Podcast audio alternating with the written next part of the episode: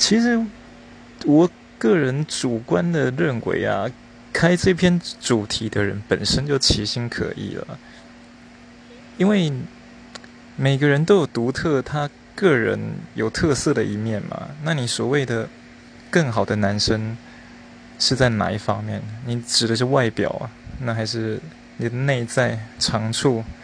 还是生活习惯？还是他的才华方面，一定会有你身边这个男朋友是更